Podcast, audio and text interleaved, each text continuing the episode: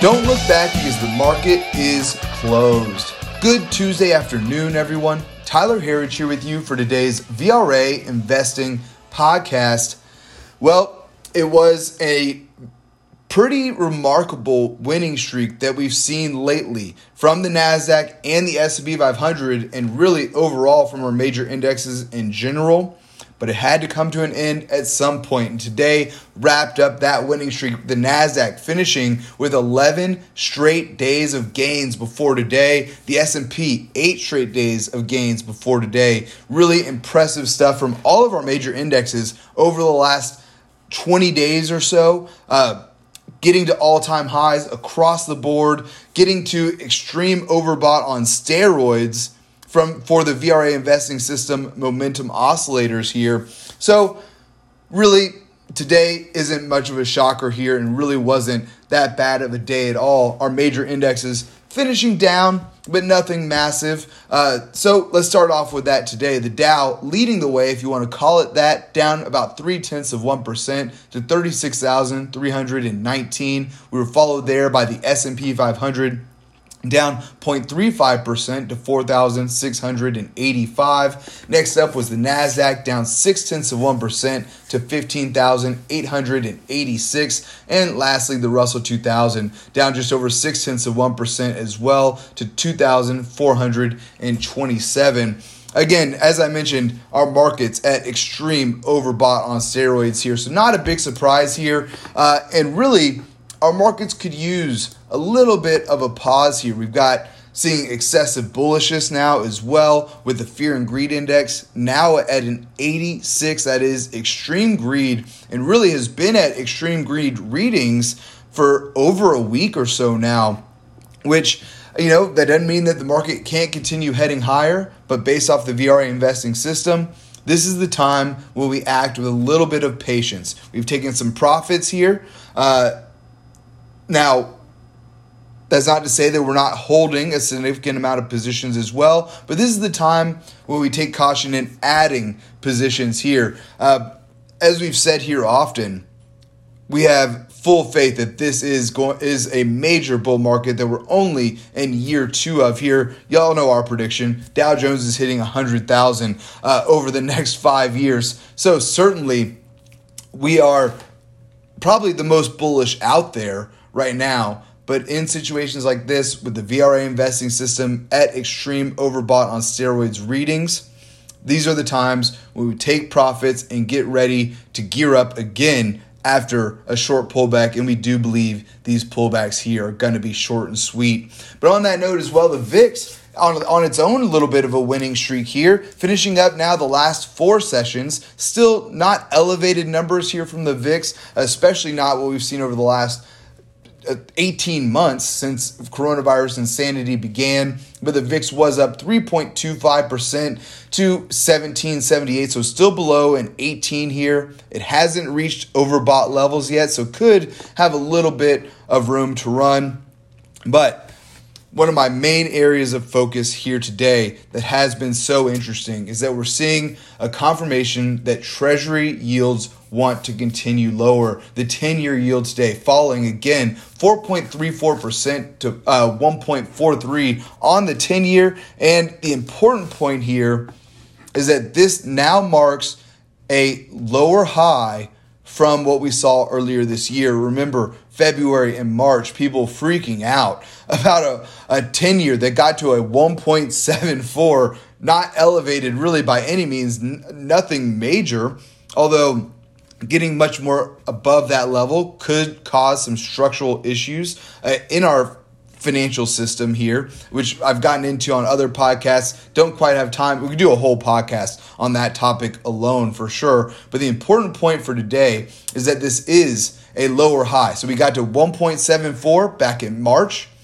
Now our recent high was a 1.68. So as a technician, that's not and, and you're bullish on yields, which we aren't. So that is not the pattern you want to see if you are bullish on where yields are headed. lower highs and lower lows, and we can we continue to believe that we're going to hit a lower low from here, and we're seeing confirmation from further out on the curve as well. The 20 year also pulling back from its recent highs, the 30 year as well. And if you've been tuning in with us here, you know that is a trend that we expect to continue. Uh, our call and we believe we're the first ones out there to do it, to be calling for negative interest rates here in the US. That is coming very soon, and especially now looking like it's going to become true as the rumors are intensifying here that one of the more dovish members of the FOMC, Lael Brainard,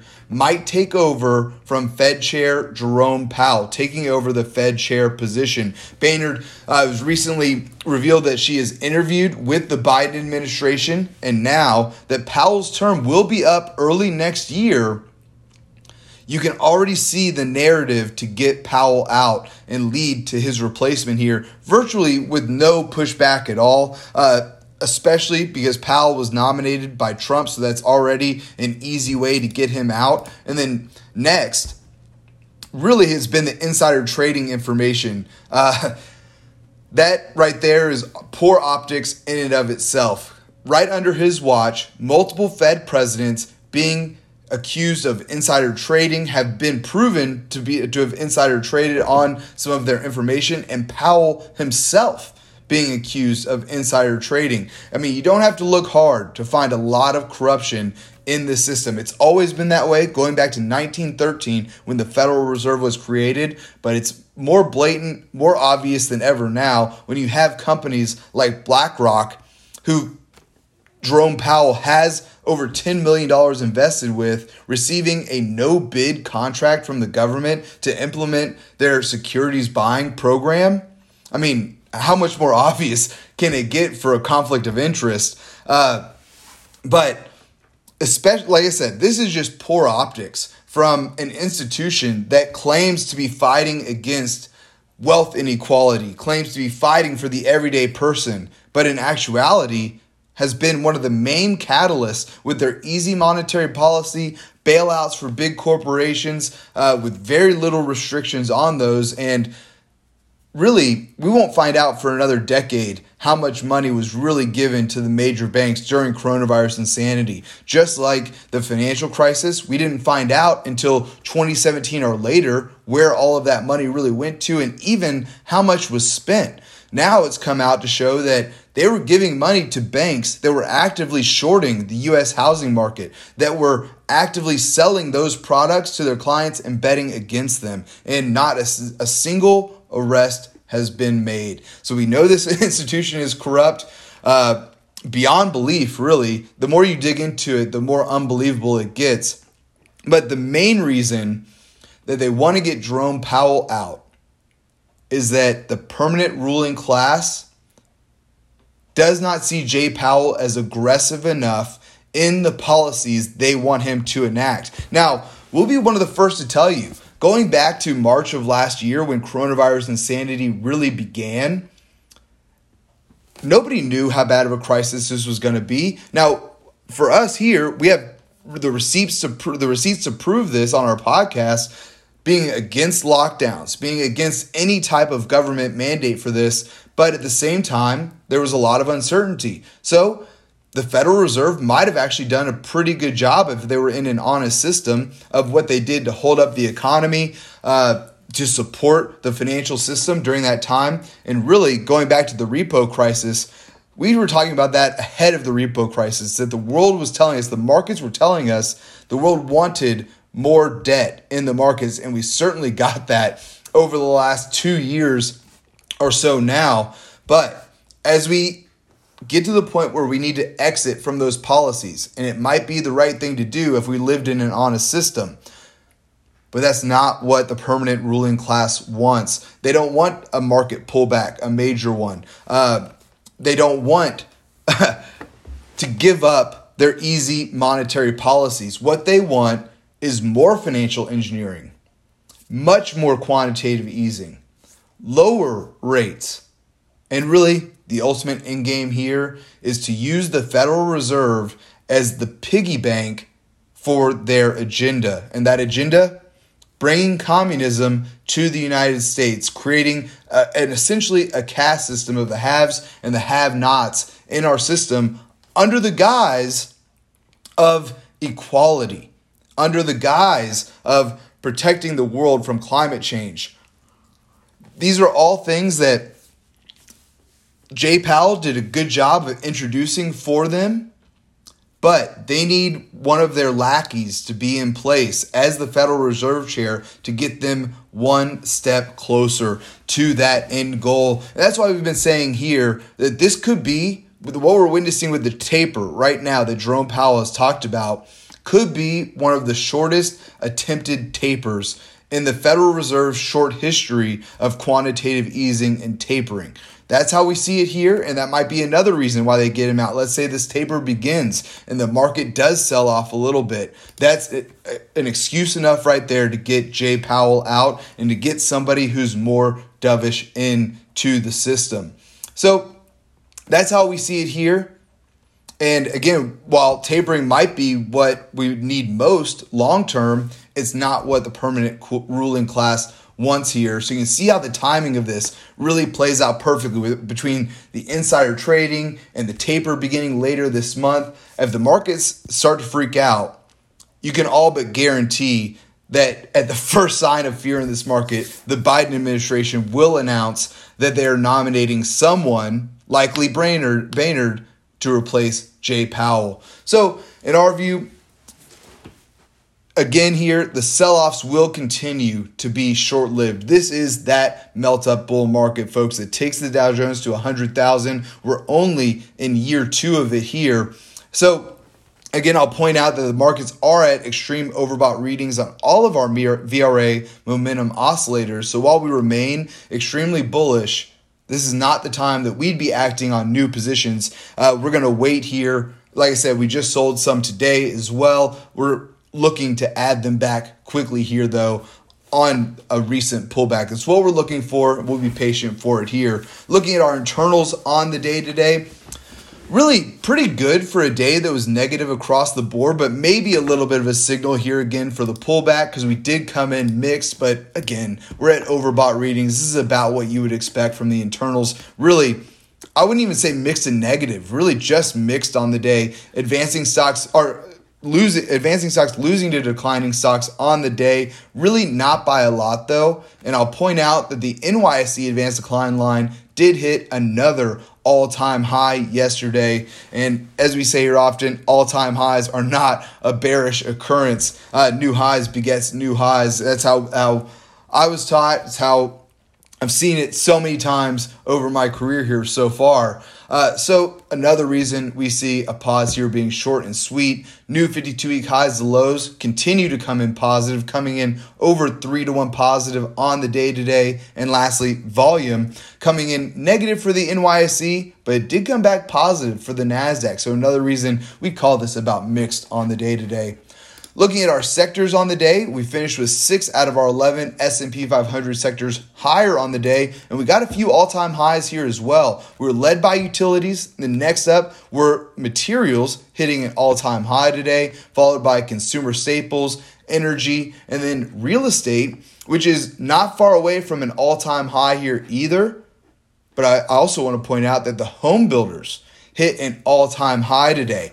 Uh, so as housing is one of our most important leading economic indicators, housing and transports, seeing the home builders hitting all time highs is another major bullish sign for us here. And then lastly, for our leaders on the day were industrials. Then for our laggers, consumer discretionary, uh, leading the way lower today. I've talked about this a little bit before as well.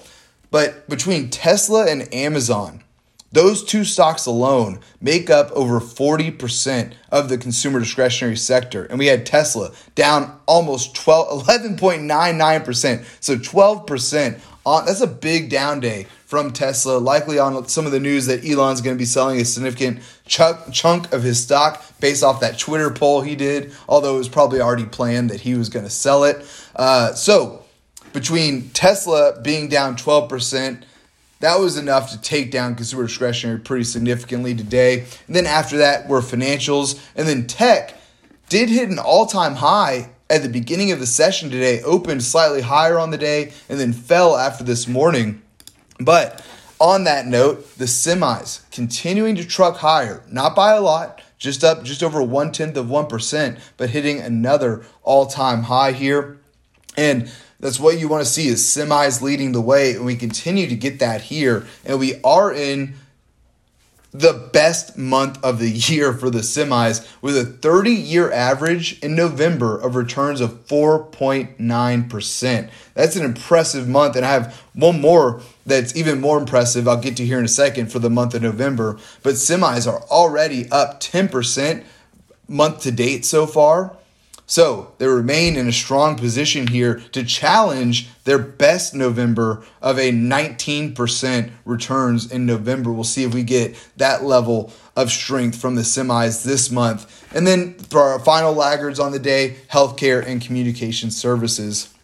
Finally, for today, our VRA commodity watch gold now up just over three tenths of 1% to 1,834 an ounce. And while this group has been lackluster lately, this is also seasonally one of the best times of the year to be in precious metals. And we got some confirmation of that today as the miners vastly outperformed the base metal today. GDX, the gold miners ETF, was up almost 1.3% today. So big outperformance on gold.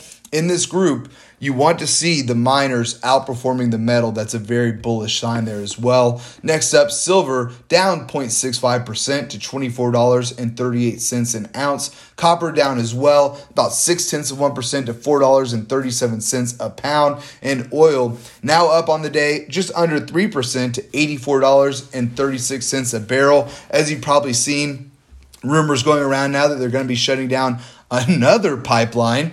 Uh, really, if you pay attention to this, it seems all but obvious that this is intentional. After you watch the Secretary of Energy, I believe it was yesterday on Bloomberg, speaking with Tom Keene, he asked about the oil problem and she laughed in his face. It was embarrassing to watch for her not for Tom Keene, for sure. Uh, props to him for asking the question, really. But the fact that she answered it in the way that she did, laughing in his face so nonchalantly, it reminded me a lot of when Trump was running for office, campaign, campaigning on jobs, and Obama made the, the joke that what's he going to do? Wave a magic wand and bring back these jobs? Well, that's a lot what it seemed like to him. Unfortunately for Obama, it doesn't take the complexity of a magic wand to do it. It takes uh, simpler policies, taking away the red tape from businesses. And that's exactly the red tape that they've put up on oil and gas, ending the uh, uh, permits on federally owned land, taking away pipelines, really handcuffing U.S. oil producers, which would be the best, right? You want to be able to regulate it in your own country, not have countries like Russia and Saudi Arabia controlling it, where if they really were that concerned about climate change, they would want to be producing oil here where they can do it in a more sustainable environment because we're going to need an ease in to this electric economy based off renewables, which we have no problem with here. We just think that they're looking after the wrong solutions. In our mind, it's something along the lines of, uh, of nuclear. And wind certainly isn't the answer. Where these windmills cost more to produce in CO2 than they ever save in their entire lifetime of one of these windmills. Uh, so, absolutely incredible to be watching this happen. And now that I do pay so much attention to this, it seems like it's all got to be intentional. They can't really be this dumb, right? That two guys from Texas have figured this out. I don't buy that, right? I think a lot of people have figured it out that this is the game plan here. And another reason why we've seen oil getting back above $100 a barrel, that's been our call since the beginning of this year. We remain firm on that one. It's really simple when you think about it they have to have oil at higher prices. That's the only way that you can make ideas like wind and solar competitive with natural gases, uh, like oil and for the and natural gas, of course. Which I could get I do another whole podcast on this as well, but natural gas is a big reason why the US has been able to bring down their CO2 emissions by something like 20% since 2005. Natural gas has been a huge part of that solution, but they want nothing to do with that because it inhibits where they want to go with these renewables. Now, in a perfect world, we love the idea of renewables, but we're going to have to transition this transition looks like it's going all not going to go so smoothly based off the way it's going right now. And finally for today, Bitcoin hitting a fresh all-time high today, up 2.07% now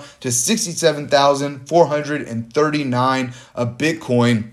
And we're also, as I mentioned earlier, the November stat that I was talking about, this is one of the most bullish months for Bitcoin. An average November gain for Bitcoin is 62%.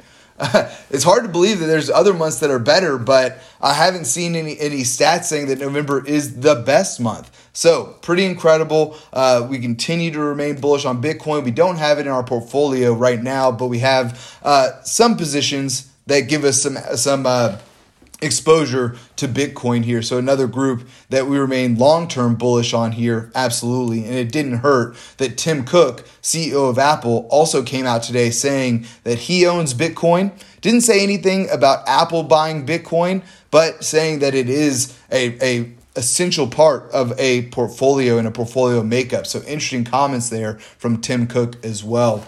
So folks, that is all that we have time for here today. Please be sure to subscribe to receive our VRA podcast every day at the market close. And be sure to join us tomorrow. We've got a special interview. Uh, we're going to have a video as well with Dr. Yami from Duke. Uh, over coronavirus. Should be a really interesting podcast. Kip will be hosting it, so we'll be back here tomorrow with that. So we won't have our regular VRA podcast tomorrow. It'll be a special one. You'll be able to find it on everywhere you see our podcast now Spotify, SoundCloud, and we'll have it, the video, up on YouTube as well. Folks, thanks again for tuning in. Oh, also, you can subscribe to our VRA podcast at VRAinsider.com. Click that podcast link at the top, and we'd love to have you with us. Thanks again for tuning in. Until next time, we'll see you back here tomorrow for the close.